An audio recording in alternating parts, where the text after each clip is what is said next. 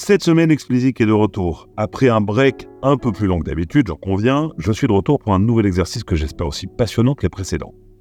Bonne année, déjà, à toutes, à tous, tous mes voeux de bonheur, de santé, de réussite pour 2024.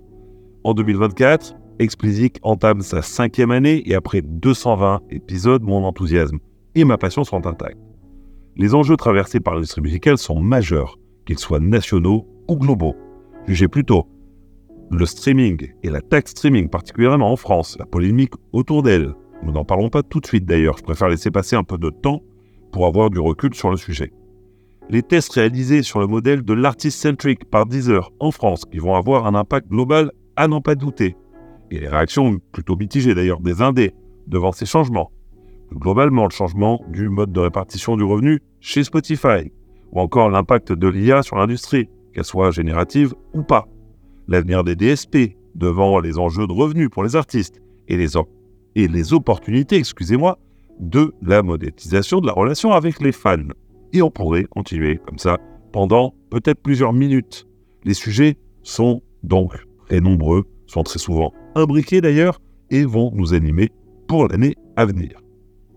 Mais comme on risque d'en parler beaucoup par la suite, je voulais commencer l'année autrement, en vous parlant des franchises et de leur force dans l'industrie du divertissement. En lisant un article passionnant sur le sujet dans Music Business Worldwide, je me suis dit que c'était une super façon de commencer l'année. Le cinéma s'est fait une spécialité de rentabiliser les franchises au point d'en arriver parfois à les abîmer en les surexploitant. Pensez à Marvel ou à Star Wars par exemple. Même les plus accros non bambins le reconnaissent volontiers. Les derniers épisodes de ces franchises sont mauvais. On a poussé le bouchon un peu trop loin, comme dirait l'autre. D'autres franchises existent. Prenez par exemple l'immense et récent succès de Wonka, après les succès précédents de Charlie et la chocolaterie en 1971 et en 2005. Sur un temps un peu plus court, on pourrait parler de Hunger Games. Mais d'autres formes de franchises existent, plus raffinées, pourrions-nous dire. De plus en plus de cinéma, particulièrement en Grande-Bretagne et aux États-Unis, rediffusent des vieux films cultes et font sale comble. La formule est simple. Première chose, une date d'anniversaire qui sert d'excuse. Deuxième chose, une thématique qui colle à la saison, ici par exemple Noël. Et troisième chose, une liéneuse idée de transition intergénérationnelle qui rassemble parents et enfants.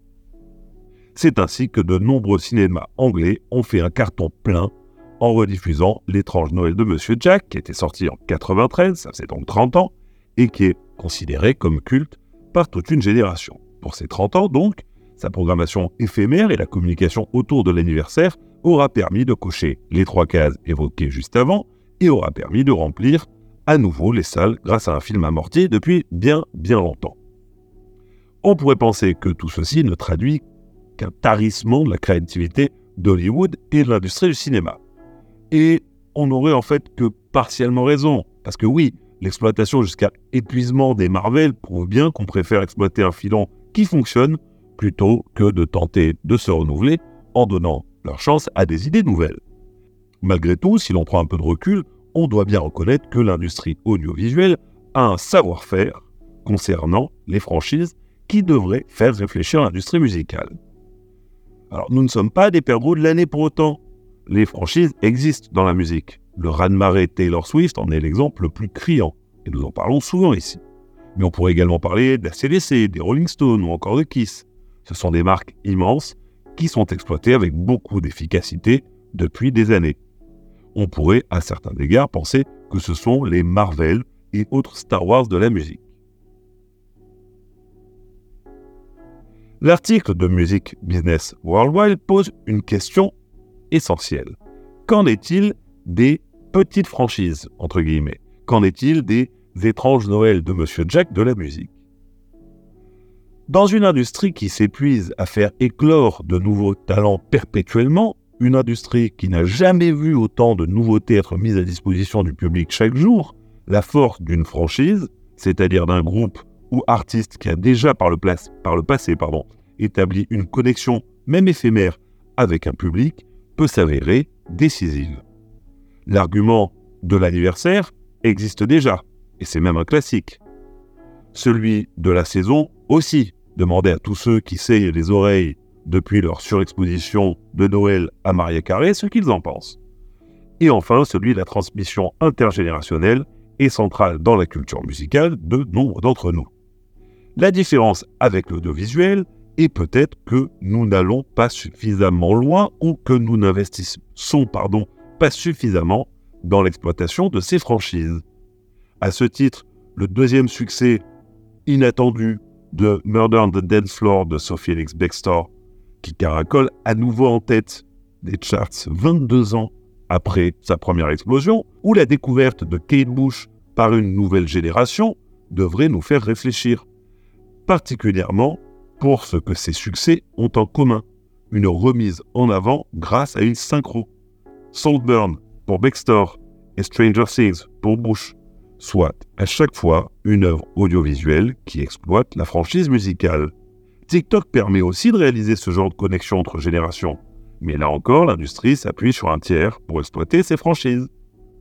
Les choses sont peut-être vouées à être et rester ainsi, mais ne pourrions-nous pas, du moins essayer, en tout cas envisager, un système qui permette à l'industrie d'exploiter ses franchises par lui-même et à son rythme Il y a probablement beaucoup de choses à imaginer avec le live, mais aussi beaucoup d'innovations à intégrer.